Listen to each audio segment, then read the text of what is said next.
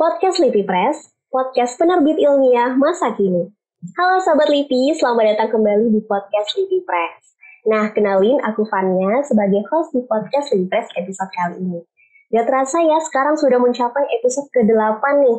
Dan pada episode kali ini kita akan mengangkat judul tentang dinamika masyarakat adat Mentawai dalam potret lensa. Siapa nih di antara sahabat Lipi yang suka penasaran gimana nih kehidupan masyarakat adat Mentawai di tengah-tengah modernisasi ini. Nah, tetap stay tune ya di episode kali ini. Seperti yang sahabat LIPI mungkin sudah ketahui, LIPI telah membuka program akuisisi pengetahuan dan kearifan lokal bagi seluruh masyarakat yang memiliki karya tulis maupun audio visual. Nah, seiring dengan hal itu, kami mengundang Kak Rengga Satria untuk berbagi pengetahuan dan pengalaman bersama sahabat LIPI semua. Kak Rengga ini merupakan penulis buku Disrupsi, dinamika kehidupan masyarakat Mentawai di tengah modernisasi. Nah, buku dari Karengga sendiri ini sudah menjadi salah satu karya terpilih pada program akuisisi Libri Press ini, teman-teman. Dan pada kali ini kita akan mengundang Kak Rengga Satria untuk sharing-sharing bersama kita. Siapa nih di antara sahabat LIPI yang pengen juga nih untuk menjadi karya terpilih di program akuisisi LIPI? Nah, buku yang dikarang oleh Karengga ini mengangkat tentang dinamika kehidupan asli suku Mentawai di Sumatera Barat di tengah era modernisasi. Karengga merupakan seorang fotografer yang tertarik untuk mengulik kehidupan asli suku Mentawai secara langsung melalui berbagai foto yang kemudian diterbitkan ke dalam bukunya yang berjudul Disrupsi, Dinamika Kehidupan Masyarakat Mentawai di Tengah Modernisasi.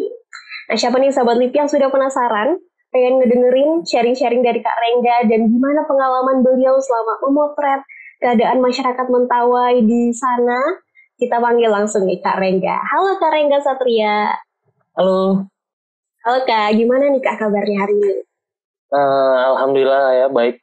Uh, walaupun lagi PPKM dan pandemi yang nggak kelar-kelar nih. Semoga teman-teman LIPI juga baik ya dan tim podcastnya juga sehat selalu. Amin. Kalau boleh tahu selama PPKM kemarin Kak Rengga ngapain aja nih Kak? Ya selain rebahan, tentu juga lanjutin beberapa project sih kayak ada juga project buku dan uh, kolaborasi sama teman-teman komunitas Waduh, keren banget sih Kak. Kita tunggu karya-karya selanjutnya nih Kak. Oke, doakan saja. Amin. Nah, seperti yang sudah Fania jelasin nih, pada judul kali ini kita akan membahas karya dari Kak Rengga Satria. Hal pertama nih Kak, yang kita notice nih dari Fania sendiri, hmm. dari buku kakak ini, di antara beragam suku Indonesia, daerah Indonesia, kenapa Kak Rengga memilih daerah Mentawai untuk mengang untuk diangkat di buku ini, Kak? Boleh dong dijawab. Sebenarnya dibilang milih sih enggak ya. Ke Mentawai itu sebenarnya uh, kebetulan karena saya waktu itu dapat hadiah foto, jadi ikut lomba foto gitu dari salah satu kementerian gitu. Uh, salah satu hadiahnya itu adalah trip ke Mentawai sebenarnya. Dan nggak ada tuntutan juga sih dari mereka buat akan dijadikan buku atau apa gitu. Sebenarnya hanya trip aja ke salah satu desa wisata di Sumatera Barat. Seperti itu sih. Waktu itu karena juga ngangkatnya tuh tema-tema kayak keberagaman Nusantara gitu sebenarnya.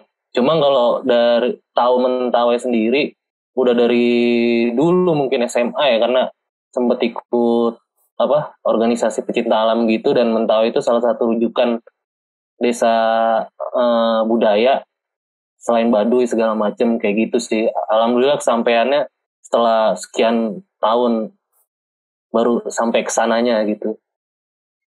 Alhamdulillah ya kak. Jadi sambil menyelam minum air nih, sambil jalan-jalan ke sana bisa sambil menerbitkan buku baru. Keren banget deh Kak Rengga.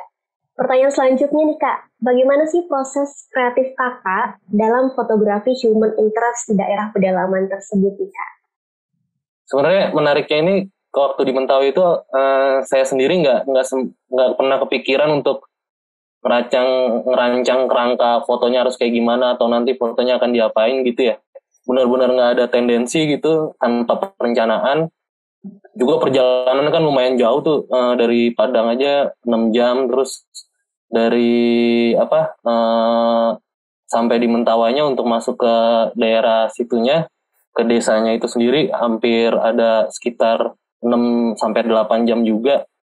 Jadi benar-benar nggak ada nggak ada perencanaan, nggak ada bawa alat juga yang se sepaling gampang dibawanya lah lensa-lensa saya juga lensa-lensa standar sampai sana ya lebih banyak sebenarnya motret itu kan apa ya eh, kegiatan terakhir lah.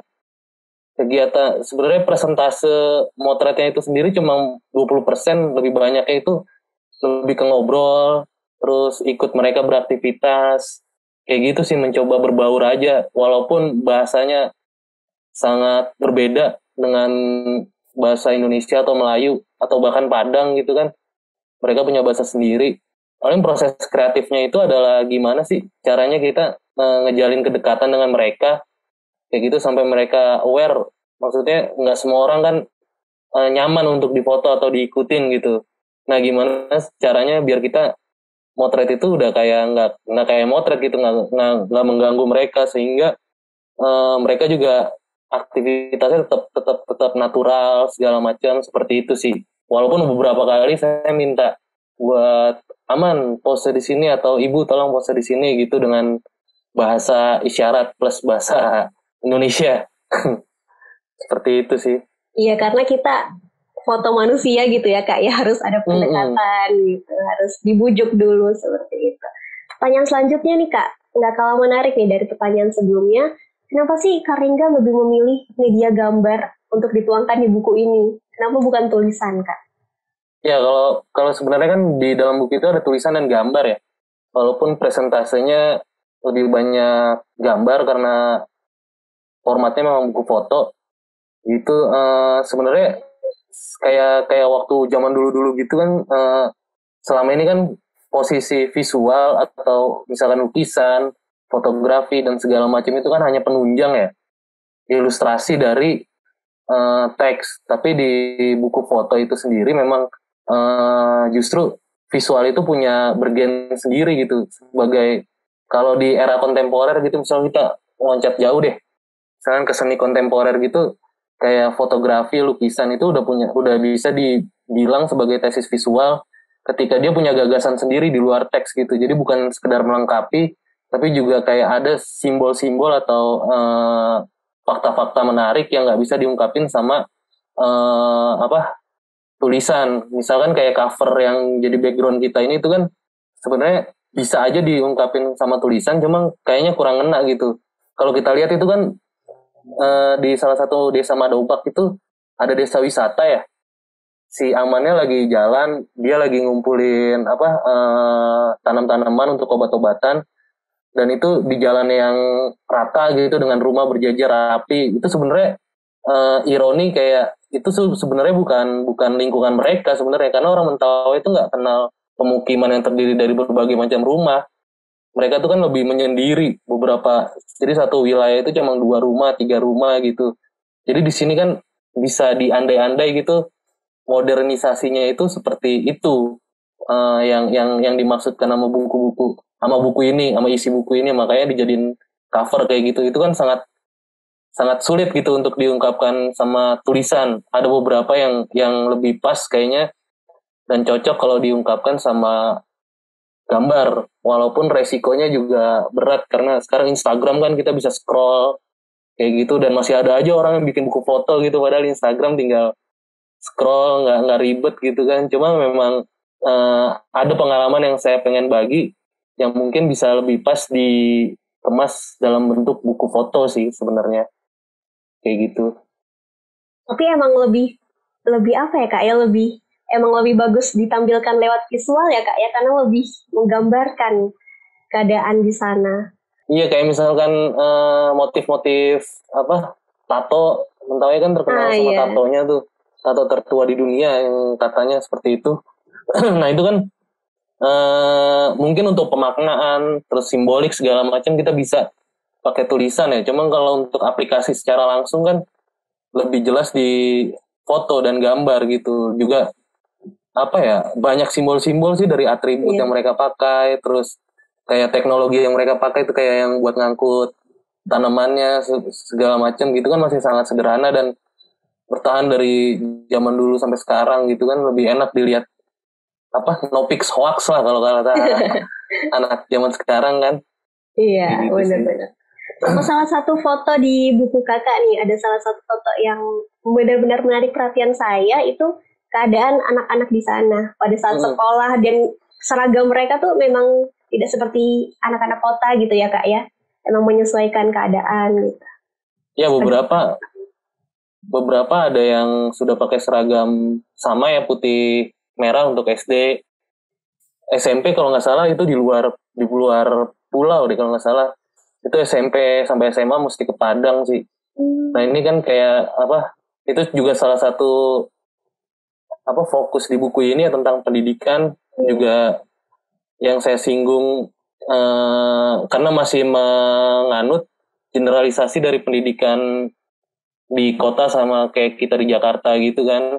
Jadi kayak sempat ada cerita ada seorang anak gitu dia ngerusakin bangku dan karena bangkunya rusak itu dia takut dimarahi sama gurunya terus nggak sekolah lagi gitu. uh, uh, jadi kan ada ada apa ada perbedaan-perbedaan gitu yang coba digeneralisasikan dan nggak masuk ke mereka sebenarnya. Itu dari dari kebiasaan aja ya. Maksudnya kan apalagi dari kurikulum gitu. Ketika saya ke sana juga ngelihat di papan tulis kayak misalkan uh, gurunya nerangin kebun binatang Ragunan tuh seperti apa sih kayak gitu. Padahal anak mentawai itu 2 km atau 3 km tuh bisa ngeliat monyet gitu bisa ngeliat monyet bisa ngeliat buaya. Tapi kan di sini yang di yang akhirnya jadi fokus mereka kan kebun binatang ya. Jadi Jakartanya gitu. Itu sih yang yang yang salah satunya diangkat di buku ini. Kayak gitu. Yang dikeluhkan juga sama orang tua orang tuanya karena sekolah di sana lumayan mahal. Walaupun ada beberapa yang gratis untuk jenjang SM, SD masih di sekitaran Madobak untuk itu kan harus keluar tuh ke Padang. Hmm. Nah itu kan mungkin sekolahnya gratis tapi kosnya untuk tempat Bener. tinggal, makan segala macam kan nggak ditanggung. Sementara mereka kan emang nggak terbiasa buat jual beli kayak gitu sih. Sama ini deh kak yang dikeluhkan sama orang tua di sana itu kalau nggak salah karena pendidikan itu menarik pergi anak-anaknya ya kalau nggak salah ya. Iya, jadi ada beberapa kayak waktu saya ke sana datang tuh ada beberapa tiga orang anak kalau nggak salah tiga empat tiga sampai lima orang gitu anak muda masih gagah-gagah lah masih semangat banget. Ya mereka setelah lulus mau ngapain gitu kan? Bingung juga karena di Mentawai sendiri nggak ada nggak ada apa nggak ada fasilitas mereka buat bekerja gitu. Mungkin hmm, akan lebih baik disesuaikan ya maksudnya um, pola pendidikan segala macam. Oh iya benar. Uh, uh, gimana sih nyiptain pendidikan yang inklus inklusif tapi nggak general gitu, maksudnya iya. tetap menghargai otentifikasi daerah, uh, karakteristik masyarakatnya gitu sehingga ketika balik lagi kan maksudnya dari segi orang tua kan banyak uh, hasil kebun, terus tenaga, sumber daya alam dan sumber daya manusia terbaik tuh dikirim ke kota gitu. Sumber daya manusia terbaiknya kan anaknya tuh sumber daya alamnya itu kan berupa ya hewan hewan ternak terus hasil kebun dijual buat buat biaya mereka. Nah setelah mereka lulus pendidikan nggak bisa kasih feedback balik ke desa gitu kan. Desa kan tekor nih. Relasi desa kotanya kan nggak jalan tuh. Desa cuma ngirimin sumber daya alam terbaik sumber daya manusia terbaik gitu. Ketika mereka lulus nggak jadi apa-apa balik nganggur gitu kan. Iya. jadi desanya ya tetap tetap kayak gitu nggak berkembang maksudnya nggak tercapai tujuan dari pendidikannya itu sendiri sebenarnya. Iya, harusnya uh, memajukan desa sendiri tapi malah memajukan kota orang gitu. Iya, bahkan mema memajukan kota orang juga dibilang sulit juga ya, maksudnya. Oh iya. Untuk fresh graduate gitu kayak kita di Jakarta aja, maksudnya mohon maaf salarynya berapa gitu. Habis buat mereka hidup sehari-hari aja kan Sementara untuk ngirimin balik ke orang tua atau ke desa, ngebangun apa gitu di desa, itu kan juga kurang. Itu sementara desa tuh udah ngasih berlebih gitu ke kota dalam bentuk modal pendidikan sama manusianya yang yang terbaik itu. Kayak gitu mungkin nantinya bisa dibahas lebih dalam lagi. Misalkan mungkin juga ada juga uh, dari dari di koleksi LIPI mungkin yang bisa ngebahas bisa sih menciptakan pola pendidikan yang inklusif tapi tetap menghargai karakteristik itu nggak nggak digeneralisasikan aja gitu misalkan kayak gitu Iya, itu sahabat Lipi. Udah ada apa ya kisi-kisi nih dari Kak Rengga supaya menciptakan karya selanjutnya ini di program uh. Lipi. Oke kak, tadi kakak juga sebelumnya pernah mention tentang buku foto nih. Kalau mm-hmm. bagi kak Rengga sendiri, ada nggak kakak sebelum membuat buku ini punya referensi nggak kak dalam pembuatan buku ini? Kalau salah satu buku foto yang bikin saya semangat gitu, maksudnya termotivasi untuk membuat buku foto dan mengemas pengalaman di Mentawai ini jadi buku foto itu salah satunya adalah uh, dari Henry Carter Brehong itu bisa dicari di internet eh, momen-momen yang menentukan judul bukunya itu uh, kalau di kalangan fotografer sendiri khususnya dokumenter dan uh, street fotografi ya itu kitabnya lah kitab sucinya tuh nah ada ada kesamaan visi sih maksudnya uh, yang bikin waktu saya balik dari Mentawai kan otomatis uh, ada beberapa, beberapa relasi kan yang pengen nayangin ini di media massa misalkan kayak gitu.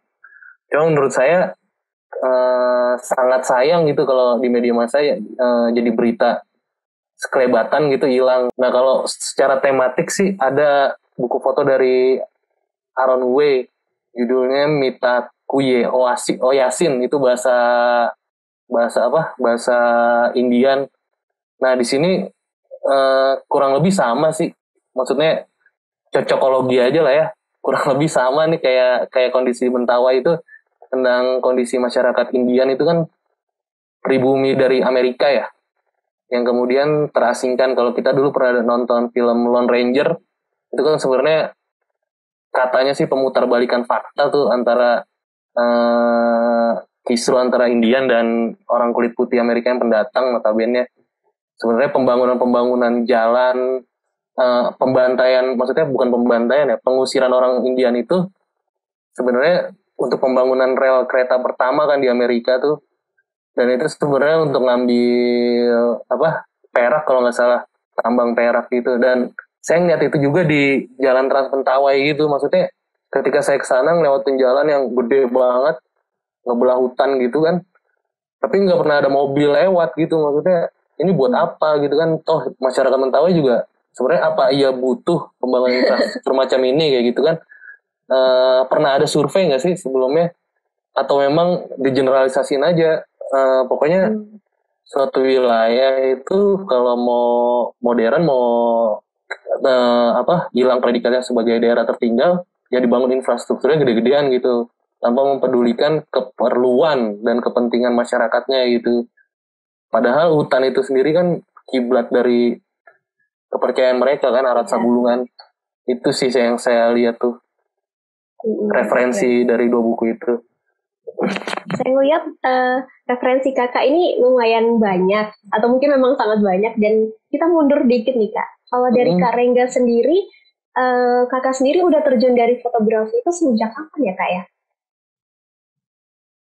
sejak 2000 kalau secara apa ya dibilang profesional nggak juga sih maksudnya kalau serius emang uh, semenjak kakak tertarik gitu loh oh kalau tertarik dari 2007an ya hmm. udah lama banget tuh tapi kalau benar-benar mendalami sih dari 2010 hmm. itu ada project yang sampai sekarang juga belum kelar gitu tentang Jakarta sama buku foto juga yang belum selesai-selesai Semoga ya. dikeluarkan kak. Amin. Semoga tahun depan ya. Amin. Bisa selesai. Nah dari hobi sampai benar-benar menghasilkan dari situ sih. Sempat kerja juga jadi fotografer segala macam kayak gitu. Hmm, oke okay, oke, okay. keren kak. Semoga proyek-proyek yang ingin kakak selesaikan segera direalisasikan. Amin. Uh, Dengar-dengar nih kak, katanya buku kakak ini dijadikan referensi nih oleh LSM untuk pembangunan sumber air di Mentawai. Kalau menurut kakak gimana tuh kak? Keren banget deh. Sebenarnya nggak nggak nyangka juga ya, maksudnya bisa sejauh itu gitu kan dari sekedar buku foto gitu kan yang nyeritain tentang budaya, tiba-tiba bisa jadi bahan referensi mereka untuk bikin apa? Sumber air. Sumber air tapi emang di Madobak sendiri di daerah yang saya datang itu emang butuh sih sebenarnya masalah sanitasi gitu jadi si pemerintah itu kan ngebangun desa wisata itu cuma ya mungkin nggak ngajarin bukan nggak ngajarin ya nggak ada sosialisasi gimana cara. Maksudnya dalam dalam satu rumah itu kan ada septic tank ada WC dan gimana sih ngerawat itu semua. Jadi akhirnya terbengkalai gitu aja sih beberapa. Dan mungkin dengan pembangunan sumber mata air bersih ini juga membantu teman-teman masyarakat Mentawai di sana karena mereka kan juga yang sering saya dengar itu penyakitnya mah.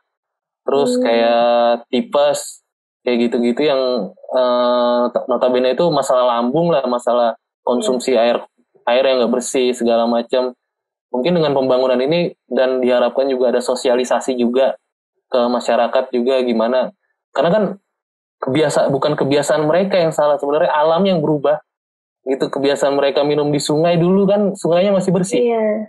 sekarang kan banyak kayak pendatang segala macam gitu kan fungsi sungainya itu udah berubah bukan jadi sumber air minum mereka lagi sebenarnya. Harusnya harusnya udah nggak ke sana. Kayak gitu sih. Uh, seneng juga sih alhamdulillah kalau berfaedah gitu buku ini. Karena sebelumnya karena sebelumnya juga sempat ada juga dari mahasiswa kalau nggak salah dakwah gitu Universitas Islam gitu. Dia make dia nanya-nanya sih uh, juga terkait buku ini tentang cara dakwah karena agama juga di sana kan saya bahas juga tuh terus ada juga mahasiswa kehutanan karena seancaman di Mentawai itu kan HTI ya hutan hutan tanaman industri dan sawit kalau nggak salah belakangan ini kayak gitu sih Hmm, oke okay, kak. Semoga tetap terus menebarkan manfaat lah ya kak dari kak. Amin amin. Dan bukan jadi referensi sumber air aja, tapi jadi referensi untuk pendidikan di sana nih kak.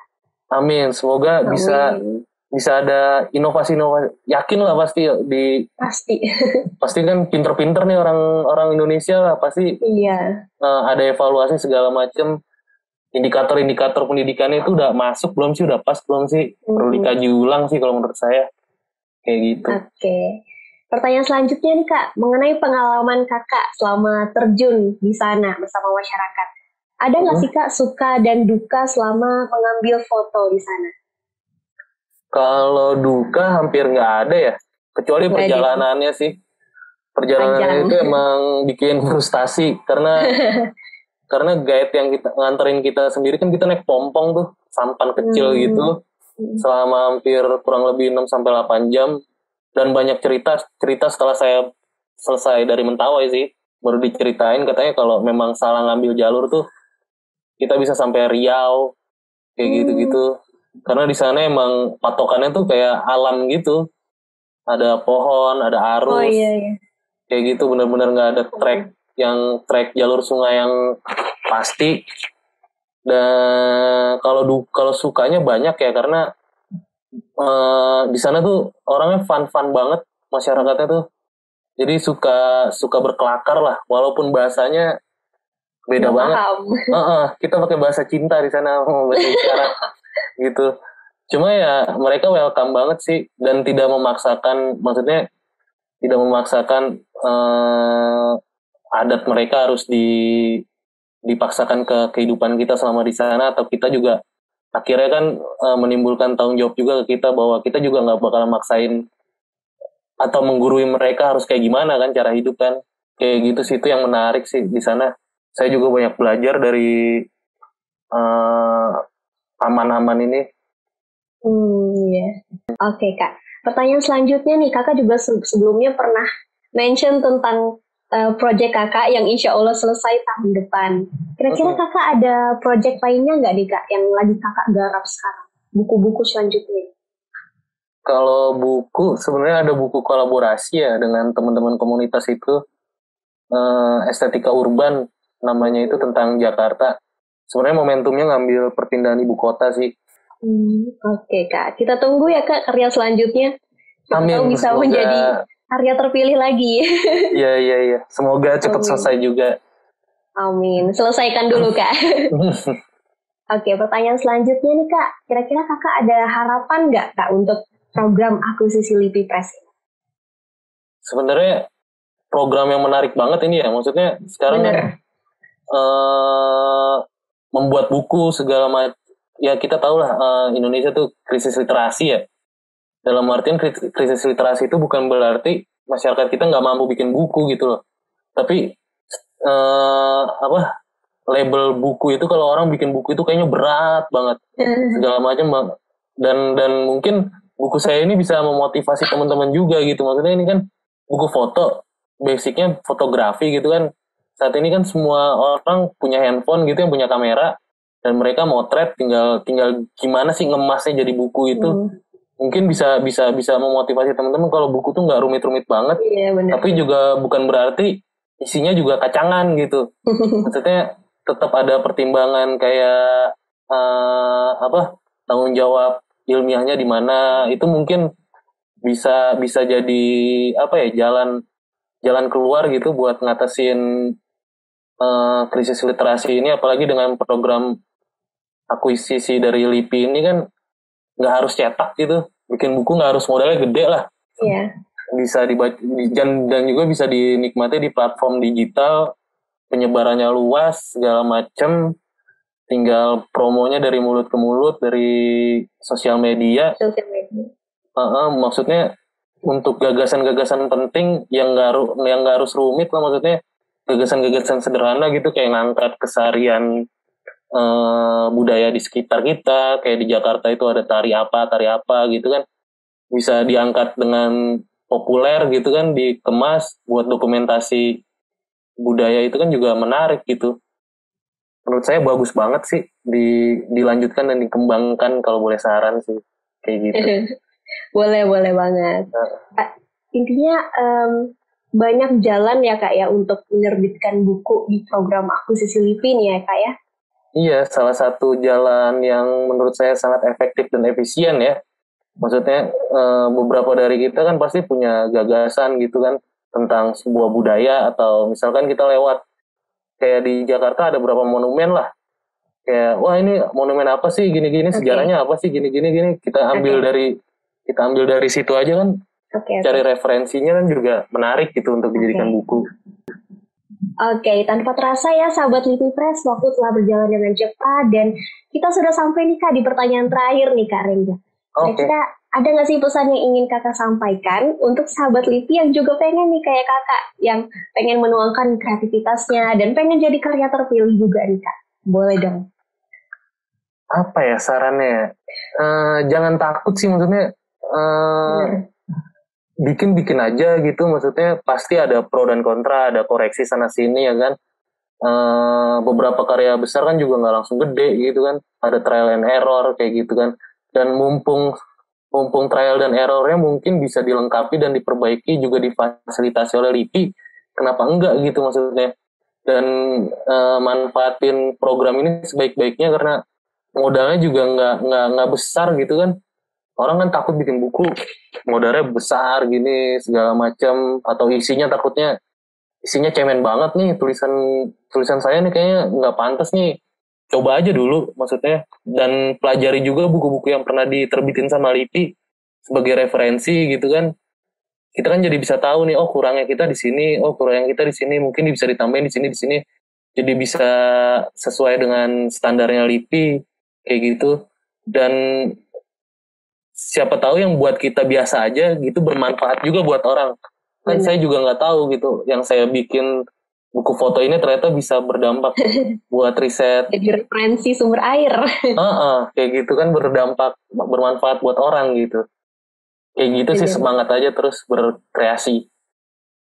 Benar-benar. Intinya sahabat LIPI berani dan jangan pernah menganggap karya kita itu biasa aja. Karena mungkin karya sahabat LIPI itu sangat bermanfaat nantinya. Yang penting berani aja dulu. Oke, terima kasih Kak Rengga, sangat menginspirasi dan semoga sahabat LIPI, sahabat LIPI yang tertarik untuk menuangkan kreativitasnya di program akuisisi LIPI ini menjadi semakin tertarik lagi. Dan terima kasih juga buat Kak Rengga Satria sudah meluangkan waktunya untuk berbagi nih bersama sahabat LIPI Kak. Kita tunggu ya Kak karya-karya selanjutnya Kak. Amin, semoga segera mengeluarkan karya selanjutnya. Terima kasih Amin. juga LIPI. Terima kasih Kak. Oke, baiklah sekian podcast pada kali ini. Nantikan terus edukasi serta informasi menarik lainnya di podcast Lipi Press selanjutnya. Podcast Lipi Press, podcast penerbit ilmiah masa kini. Sampai jumpa sahabat Lipi. Terima kasih.